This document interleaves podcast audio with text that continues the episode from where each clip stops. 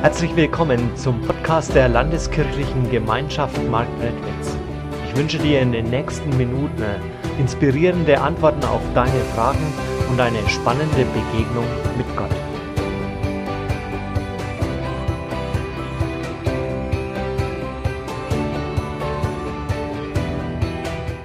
Ist das schön, euch wieder zu sehen? So, nach zwölf Tagen weg, ja, ähm, und ein Gottesdienst nicht live, ja, da, da, weiß man gar nicht, wie ist das, ja, und jetzt sitzt er wieder vor mir, das, das tut richtig gut, ja. Ähm, Heute das Thema im Glauben erwachsen werden. Also ich erinnere mich gern an meine Kindheit zurück. Bei uns auf dem Dorf, ja, wir sind durch die Wälder gestrichen, haben den ganzen Nachmittag auf dem Fußballplatz verbracht. Die Hausaufgaben haben wir mehr schlecht als recht im Bus erledigt. Ja, dementsprechend gab es von der Lehrerin ab und mal zu mal einen Anpfiff, aber das haben wir ertragen. Also ich muss sagen, meine Kindheit, die war schön und vielleicht, vielleicht könnt ihr das genauso sagen, ja, dass eure Kindheit schön war. Gut, meine Eltern, die hatten nicht viel Geld, ja, wen wundert es bei zehn Kindern, die wir waren, ja, da musste man schon genau hinschauen, was möglich ist. Aber wir haben alle so unseren Weg gemacht. Und dann ist es für mich spannend, wenn ich schaue, wie meine Kinder jetzt heranwachsen, wie sie so einen Schritt nach den anderen gehen und da auch ihren Weg machen.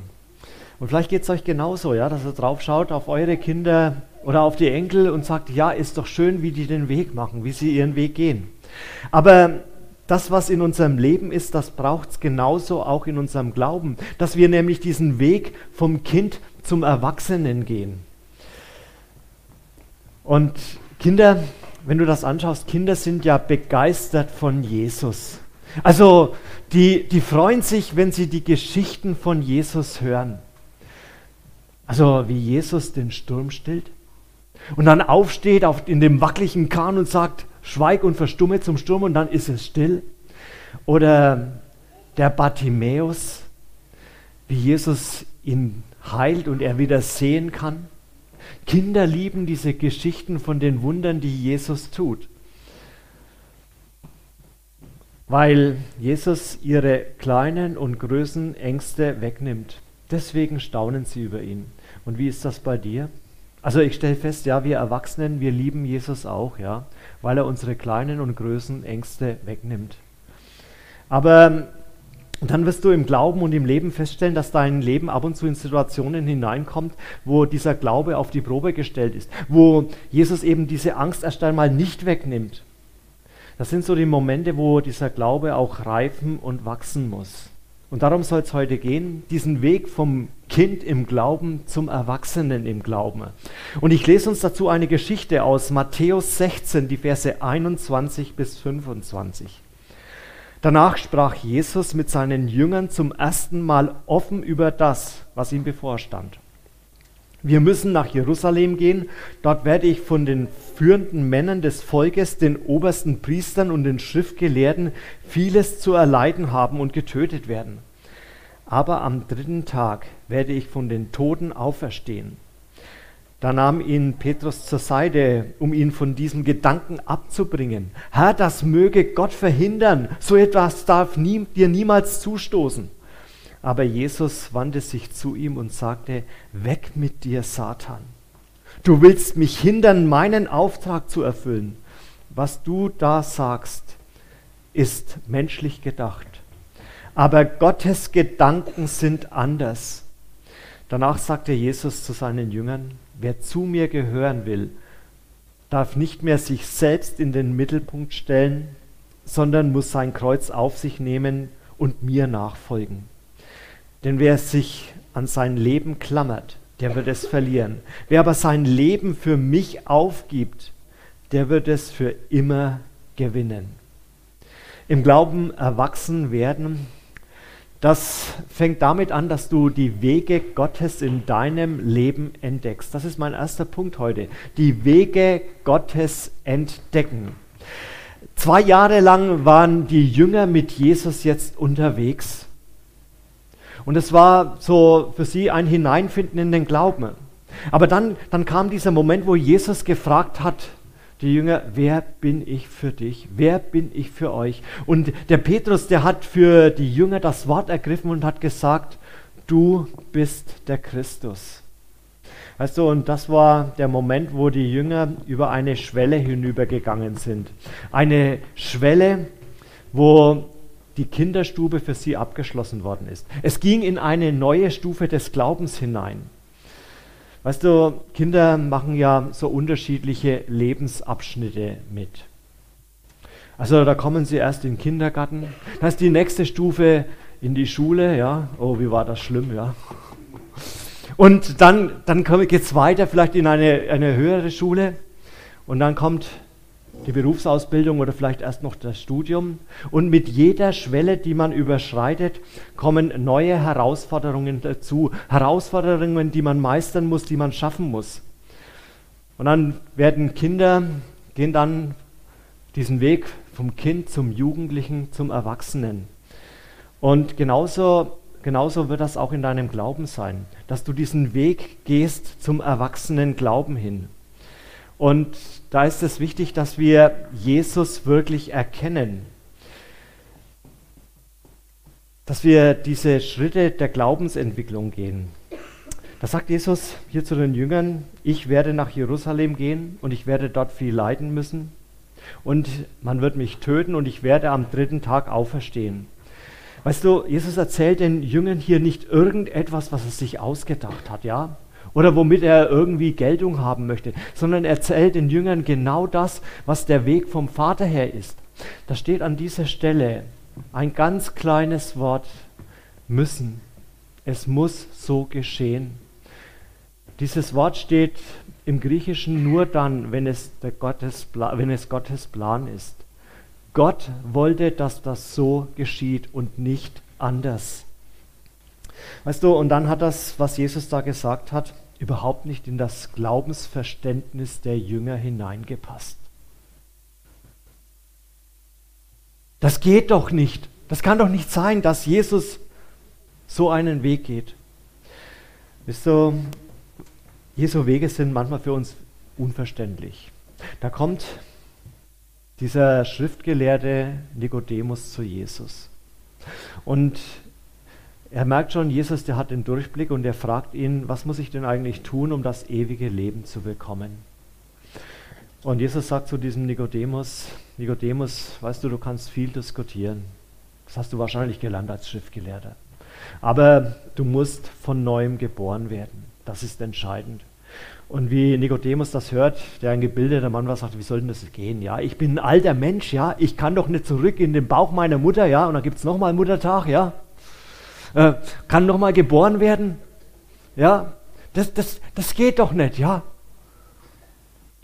Menschlich geht das gar nicht. Also wir, die wir das wahrscheinlich schon oft gehört haben, wissen ganz genau, ja, natürlich, das muss geistlich passieren, ja. Wir müssen geistlich neu werden, geistlich wiedergeboren werden. Aber wenn jemand das das erste Mal hört, ja, dann braucht es den Geist Gottes, der ihm das aufschließt, dass er diesen Weg erkennt. Oder da waren diese zwei Männer, die auf dem Weg waren von Jerusalem in ihr Heimatdorf Emmaus. Und sie waren tief traurig und sie haben sich darüber unterhalten, was ihre Traurigkeit so schwer macht, was die vergangenen Tage passiert ist. Und dann kommt einer von hinten dazu und er fragt sie, über welche Dinge redet ihr da eigentlich? Und sie sagen, sag mal, bist du der Einzige in Jerusalem, der nicht mitbekommen hat, was da los war? Und sie erzählen ihm, wir haben Jesus kennengelernt und wir haben geglaubt, er ist der Prophet, der, er, der sollte diese Welt verändern und retten. Und jetzt, jetzt haben sie ihn gekreuzigt und heute Morgen kamen Frauen, die haben gesagt, sein Leichnam ist weg. Und dann, dann erzählt ihnen Jesus, von angefangen von Mose über die Propheten, diesen Weg, den Gott für den Messias gedacht hatte. Dass er zur Erlösung dieser Welt da ist. Und wie sie am Abend zusammensitzen und das Brot brechen, da fällt es wie Schuppen von ihren Augen und sie erkennen, dass das ist ja Jesus. Weißt du, Jesus erkennen, die Wege Jesu erkennen, das war für den Nikodemus schwer. Das war für die Emmaus-Jünger schwer. Das war für den Petrus schwer. Und wir, die wir das oft schon gehört haben, ja, wir meinen, ach, das ist doch ganz einfach. Aber dann, wenn das in deinem persönlichen Leben ernst wird, wenn die Probleme kommen, wenn die Schwierigkeiten da sind, dann auf einmal merken wir, wie es auch für uns schwer ist, diese Wege Gottes zu akzeptieren. Weißt du, wenn du da auf dein Leben schaust, wie ist das mit den Wegen Gottes? Wie ist das mit den Führungen Gottes? Kannst du sagen, Herr, das ist auch deine Führung, wenn ich in die Krankheit hineingehe? Kannst du auch sagen, Herr, das ist deine Führung, wenn die Ärzte nicht mehr weiter wissen? Kannst du sagen, Herr, das ist deine Führung, wenn es berufliche Schwierigkeiten gibt? Kannst du sagen, Herr, und ich möchte diese Wege auch mit dir gehen? Weißt du, wir stecken oft in den Kinderschuhen fest und erwarten eine heile Welt von Gott. Aber was machen wir, wenn es eben so nicht kommt? Im Hebräerbrief, da heißt es, und ihr, die ihr längst Lehrer sein solltet, habt es wieder nötig, dass man euch die Anfangsgründe der göttlichen Worte lehrt, dass man euch Milch gebe und nicht feste Speise. Weißt du, Jesus möchte, dass dein Glauben wächst, dass dein Glaube größer wird. Ich habe mich an manchen Stellen in meinem Leben auch schon gefragt, Gott, warum hast du mich ausgerechnet so geführt? Also, warum musste ich erst zwei Berufe lernen, um dann Prediger zu werden, ja? Hätten wir ja fragen können, also Gott, hättest du das nicht ein bisschen direkter machen können, ja? Oder vielleicht kennst du auch solche Gedanken, ja? Dass du sagst, Herr, warum hast du mein Leben ausgerechnet so geführt? Weißt du, zum Erwachsenwerden im Glauben gehört dazu, dass ich akzeptiere, dass Gott und jetzt drücke ich das mal so aus, der Autor, der Schriftsteller deiner Lebensgeschichte ist. Und Gott baut diese Windungen in unserem Leben in diese Geschichte ein. Und manchmal kommen die uns unsinnig vor. Und wir fragen, Herr, warum war diese Schleife notwendig, ja, oder dieser Umweg? Aber Gott, er baut das in deine Geschichte ein, dass es gut ist. Also ich für meine Lebensgeschichte, ja, ich möchte meine Zeiten, die ich im Beruf gelernt habe, niemals missen. Und ich stelle das jedes Mal neu fest, dass ich das immer wieder auch in meinem jetzigen Dienst gebrauchen kann. Dass ich den gar nicht so machen könnte, wie ich das tue, wenn ich das nicht hätte. Gott baut die Windungen in deinem Leben, in deine Lebensgeschichte ein. Er ist der Autor deiner Lebensgeschichte. Aber dann wird es richtig spannend, das ist das Zweite, der Kampf um den richtigen Weg. Wenn Kinder erwachsen werden, das haben viele hier schon mal mitgekriegt, zumindest am eigenen Leib, ja, dann kommt so die Auflehnungsphase, ja. Also so ein Jugendlicher, der weiß es einfach besser. Der weiß besser, wie die Welt funktioniert. Der weiß besser, wie sein Weg geht, ja. Der nimmt das so. Und da kannst du dem das x-mal erklären. Das wird nicht helfen. Und so ähnlich war das hier ja auch bei dem Petrus, ja. Was war das für ein Stimmungsumbruch? Zuerst dieses Bekenntnis, das war ja direkt davor, ja. Du bist der Christus. Das, das, das schaut so aus, als hätte der den vollen Durchblick. Und dann, dann sofort danach, das darf auf keinen Fall passieren. Diesen Weg, den du da sagst, Jesus, das geht nicht.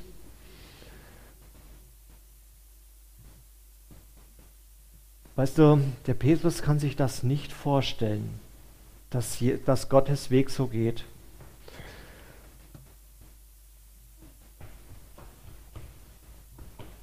Das, was Jesus hier zu dem Petrus sagt, das ist ja das schärfste Wort, das überhaupt zu einem Menschen gesagt worden ist. Geh weg von mir, Satan. Und das sagt Jesus zu dem Mann, auf den er seine Gemeinde gründen will der der erste Gemeindeleiter sein soll. Wir verstehen das eigentlich erst, wenn wir fragen, warum, warum hat Jesus das so gesagt? Wie hat denn der Petrus Messias verstanden? Also für, für den Petrus war Messias ein irdischer Königstitel. Der Petrus, der hat Jesus auf dem Thron in Jerusalem gesehen. Er hat Jesus als den Sieger gesehen. Er hat Jesus als den gesehen, der die Macht ergreift. Jesus wollte den Königsweg, äh, Petrus wollte den Königsweg, aber nicht den Kreuzesweg. Petrus wollte, dass Jesus auf dem Thron erhöht ist, aber nicht am Kreuz. Der Petrus hat etwas völlig anderes verstanden. Da hat er erwartet, dass Jesus mit Gewalt die Macht ergreift Bis zum Ende hin hat er das so erwartet. Und nicht, dass er das Opferlamm ist. Das, was Jesus da gesagt hat, das hat überhaupt nicht in sein Bild hineingepasst. Und vielleicht kennst du das auch in deinem Leben, dass so wie du Gott kennenlernst, dass es manchmal nicht in dein Bild von Gott hineinpasst. Der Petrus, so müssen wir das ja eigentlich sagen, der hat es bis zum Ostermorgen nicht begriffen, in welcher Weise Jesus der König, der Messias, der Retter sein wollte. Und dann, dann war dieses Bekenntnis, das der Petrus abgelegt hat, das so fromm geklungen hat, du bist der Christus, nichts anderes als eine irdische Hoffnung. Eine menschliche Hoffnung, eine menschliche Hoffnung auf Geltungsansprüche. Und das hat er alles in Jesus hineinprojiziert. So nach dem Motto, Jesus, du musst meine Wünsche erfüllen. Du musst doch so sein, wie ich mir das wünsche, wie ich das erwarte. Der Petrus, der wollte nicht den, den, der wollte den Königsweg und nicht den Kreuzesweg.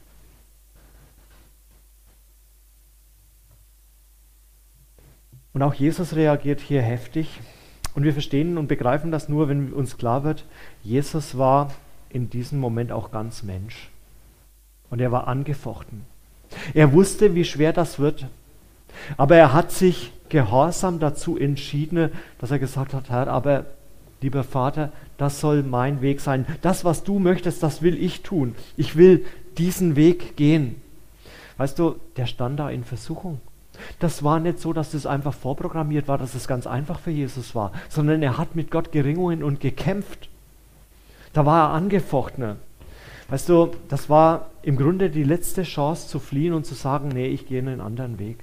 Aber Jesus hat sich entschieden, ich will gehorsam sein, ich will das tun, was der Vater möchte.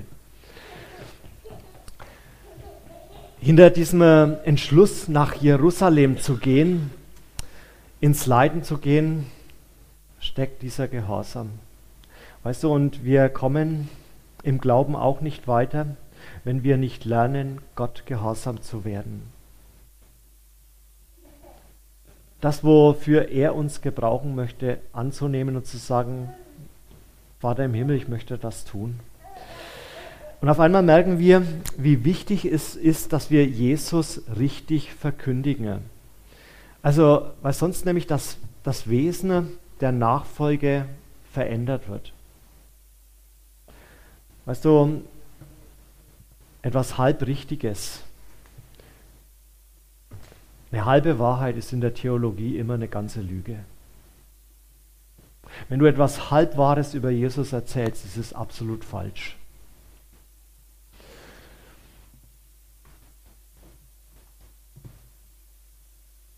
Und so war das bei dem Petrus. Es war aber eigentlich nur eine halbe Wahrheit, du bist der Christus, weil es ganz anders gesehen hatte.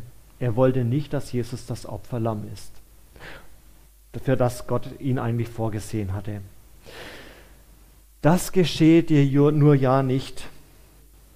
Da versucht er Jesus zurückzuhalten. Da versucht er ihn von dem Weg abzubringen.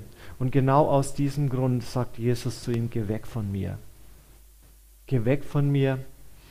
Du bist in diesem Moment wie ein Teufel in meinem Leben. Wisst ihr, das ist eigentlich bitter, ne?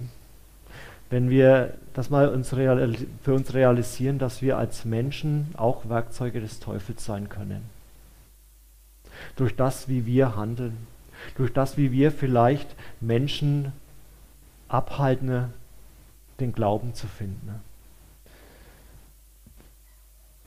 Nur, dass wir das, nicht, äh, dass wir das richtig verstehen, Christsein ist kein Spaziergang. Da sind wir immer wieder herausgefordert, unser eigenes Leben zu prüfen und zu schauen, wo stehe ich eigentlich? Wie lebe ich diesen Glauben? Es ist immer wieder ein Kampf zwischen meinen Vorstellungen und den Vorstellungen Gottes. Und dann noch ein drittes. Wie kannst du dann den Weg Gottes gehen? Wie kannst du den Weg Gottes gehen? Also hier, das, was Jesus dem Petrus sagt, heißt eigentlich hinter mir. Ordne dich wieder ein. Ordne dich wieder ein und folge mir nach. Da sagt er, wer von euch mir nachfolgen will, muss sich selbst verleugnen und sein Kreuz auf sich nehmen und mir folgen. Wer versucht, sein Leben zu behalten, wird es verlieren. Doch wer sein Leben für mich aufgibt, der wird das wahre Leben finden. Da geht es nicht ums Geben, sondern ums Hingeben. Und das ist Erwachsenwerden im Glauben, dass ich mein Leben Jesus hingebe. Weißt du, das ist auch der Schlüssel für jede Gemeindearbeit. Wir sind ja manchmal so stolz auf unsere Gaben, auf die Dinge, die wir haben und die wir einbringen. Und dann sagen wir, Jesus, du darfst meinen Zehnten haben. Du darfst meine Fähigkeiten und meine Gaben haben. Und dann machen wir Gabentests, ja, und versuchen die Leute an die richtige Stelle in einer Gemeinde zu setzen. Und es ist ja auch richtig so, ja. Es wäre doch fatal, wenn die Chorleiterin keine Noten kann, ja. Oder wenn der Kassier keinen Bezug zum Geld hätte und eine Dyskalkulie, also nicht mal zählen und rechnen könnte. Wäre fatal, ist, ist immer schlimm, wenn Leute in einer Gemeinde am falschen Platz sitzen, ja, weil dann die Gemeinde, ganze Gemeinde leidet. Aber hier geht es, selbst wenn du deine Gaben weißt, ja, und sagst, Jesus, ich möchte dir meine Gaben geben, kann das immer noch verkehrt sein, weil Jesus eben nicht nur deine Gaben möchte, sondern deine Hingabe. Und das ist was anderes. Wir können nämlich unsere Gaben nehmen und mit diesen Gaben immer noch nur uns selbst dienen. Das kann ich immer nur noch für mich machen. Hingabe heißt, ich frage als allererstes, Jesus, was möchtest du mit mir tun? Wofür bin ich da? Und dann ist das nämlich etwas ganz anderes. Hingabe heißt nicht, dass du Märtyrer werden musst. Hingabe heißt nicht, dass du deine Persönlichkeit und deine Natur verleugnen musst, deine Geschöpflichkeit, sondern Hingabe heißt, Jesus, ich möchte dich von ganzem Herzen lieben, dir dienen, von ganzem Herzen dir gehören. Mit meinem ganzen Fühlen, mit meinem Verlangen, mit allem, was ich bin. Am Ende des Johannesevangeliums, da gibt es eine entscheidende und für mich eine der bewegendsten Geschichten der Bibel. Die Jünger, die hatten aufgegeben, nachdem Jesus gekreuzigt war. Und dann war es der Petrus, der zu seinen Kumpanen da gesagt hat, komm, wir gehen wieder fischen. Und sie gehen raus auf den See Genezareth und fischen. Und dann war es wie bei der Berufung des Petrus, bei der ersten. Da war ein Mann am Ufer. Und er sagt zu ihnen, werft eure Netze noch einmal aus. Und wie bei der Berufung des Petrus machen sie auch dort einen gewaltigen Fang. Die Netze sind zum Zerreißen voll. Und dann, dann sagt einer, das ist doch Jesus. Und der Petrus, der kann es nicht erwarten, an Land zu kommen, der springt aus dem Boot, der schwimmt ihm entgegen. Und dann kommt es zu der entscheidenden Szene. Es gibt ein Gespräch zwischen Petrus und Jesus. Und da stellt Jesus Petrus eine Frage. Er fragt nicht, ja, so wie wir das vielleicht tun würden, was ist deine Vision für die Gemeinde? Petrus, welche Begabungen hast du? Petrus, welche Ziele hast du? Petrus, bist du überhaupt belastbar? Er fragt das alles nicht, was uns vielleicht für Gemeinden wichtig wäre. Er fragt eine ganz andere Frage. Hast du mich lieb? Und dann fragt er das ein zweites Mal, hast du mich lieb? Und er fragt ihn das ein drittes Mal, hast du mich lieb? Weil das das Entscheidende ist. Wenn du Jesus nicht liebst, dann wirst du immer dir selber dienen mit deinen Gaben, mit allem, was du tust. Du wirst immer dich im Blick haben. Wenn du Jesus liebst, dann wirst du fragen, Jesus, was kann ich für dich tun? Dann ist dein Blick ganz anders auf ihn fokussiert. Weißt du, im Grunde ist das die Berufung, die jeder Mensch hat. Du bist berufen. Du bist berufen, zu Jesus zu gehören. Du bist berufen, ihn zu lieben. Wir müssen das unterscheiden, nämlich die Berufung von der Sendung. Keiner ist berufen, in den Busch von Afrika. Keiner ist berufen, Pastor einer Gemeinde zu sein. Du bist als allererstes berufen, Jesus zu lieben. Und dann, dann kommt die Sendung dazu. Und die kann für jeden von uns anders sein, ja? Meine Sendung ist Prediger zu sein. Vielleicht ist die Sendung von jemand anders eine Querflöte zu spielen, ja? Oder Gitarre, Musik zu machen, Kaffee auszuschenken. Dann ist oder in den Busch von Afrika zu gehen oder sonst wohin, ja? Das ist die Sendung. Und dann gibt es manche Leute, die sagen, ja, so wie es mir in meinem Leben geht, ich kann meine Berufung nicht leben. Weißt du, deine Berufung kannst du zu jeder Zeit immer leben. Du bist immer ein geliebtes Kind Gottes. Du gehörst immer zu Gott. Egal wie die Umstände in deinem Leben sind, diese Berufung vergeht nie. Die Sendung kann sich ändern. Es gibt immer wieder mal das, dass du eine neue Aufgabe, einen neuen Auftrag bekommst. Aber das Entscheidende ist, deine Hingabe muss sich auf deine Berufung beziehen. Jesus lieben. Ihn an die erste Stelle in deinem Leben setzen.